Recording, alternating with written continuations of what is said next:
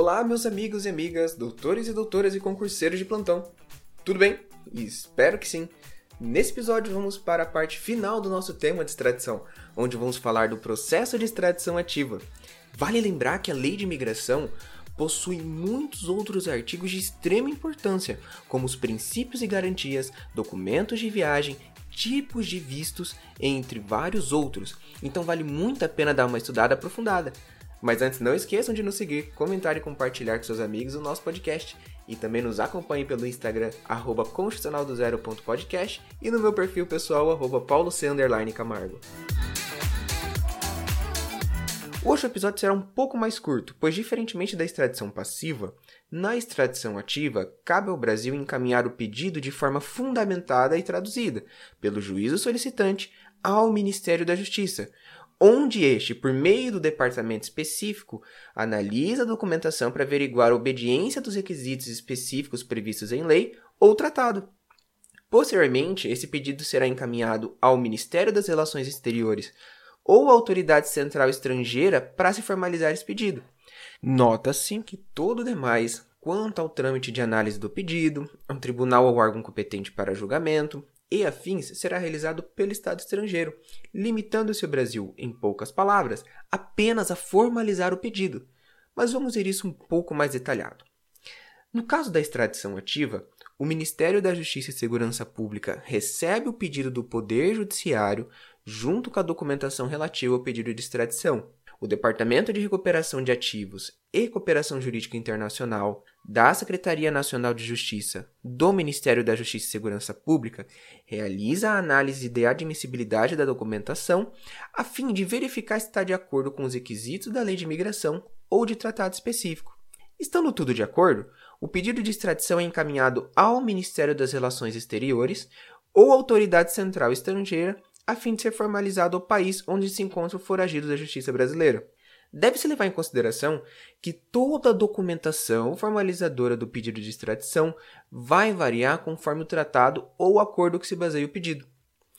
Como foi abordado no episódio anterior, toda a documentação do pedido de extradição deve ser traduzida para a língua do país que vai receber o pedido. Lembre-se que isso foi uma das dicas finais do episódio anterior. A tradução em si não precisa ser juramentada, desde que atestada pelo juízo solicitante como fiel ao original. Poderá também ser feito o pedido de prisão preventiva, solicitada pelo juízo responsável ao Ministério da Justiça e Segurança Pública, o qual encaminhará o pedido pela via diplomática. E a partir desse momento, o Poder Judiciário solicitará a inclusão do mandado de prisão na chamada difusão vermelha da Interpol, Caso não saibam, a difusão vermelha, conforme o próprio Tribunal de Justiça do Paraná no site deles, é uma das ferramentas da Organização Internacional de Polícia Criminal, ou seja, a Interpol, para a operacionalização da cooperação policial internacional e tem a finalidade de localizar um indivíduo para prisão com fim exclusivo de extradição. Efetuada a prisão, o pedido de extradição deverá ser formalizado pelas autoridades brasileiras no prazo previsto em tratado ou convenção e, em não havendo tratado ou convenção, pelo prazo cedido pelas autoridades do Estado requerido. Prazo este contado a partir da efetivação da custódia ou da data da cientificação da embaixada brasileira existente no Estado requerido sobre esta prisão. Assim como dito na extradição passiva, aqui também segue a mesma regra de que, não sendo o pedido formalizado, o indivíduo poderá ser posto em liberdade, cabendo outra solicitação de prisão preventiva somente após a formalização do pedido de extradição. Além de que, deferida a extradição pelo país requerido, as autoridades brasileiras deverão retirar o extraditando do território estrangeiro no prazo também previsto em tratado ou convenção, e, em não havendo, no prazo cedido pelo Estado estrangeiro, sob pena de, se assim não fizer, resultar na liberação do extraditando, não sendo possível solicitar novamente a extradição da mesma pessoa pelos mesmos motivos apresentados anteriormente. Em resumo, é isso, pessoal, da extradição ativa.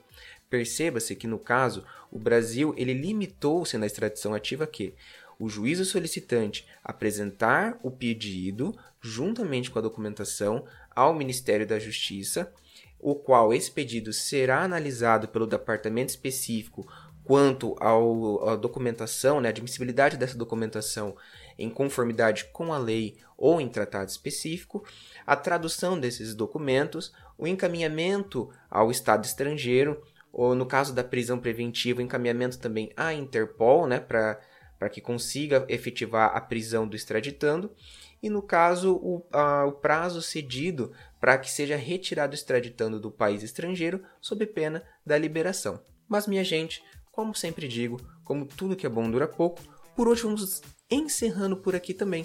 Mas me diga, gostaram do episódio de hoje?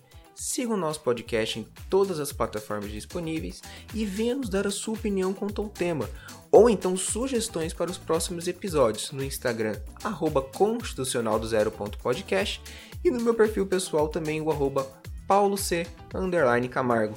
Lembre-se que pelo Instagram eu sempre deixo dicas complementares de cada episódio. Então é isso, meu povo. Um forte abraço e até a próxima.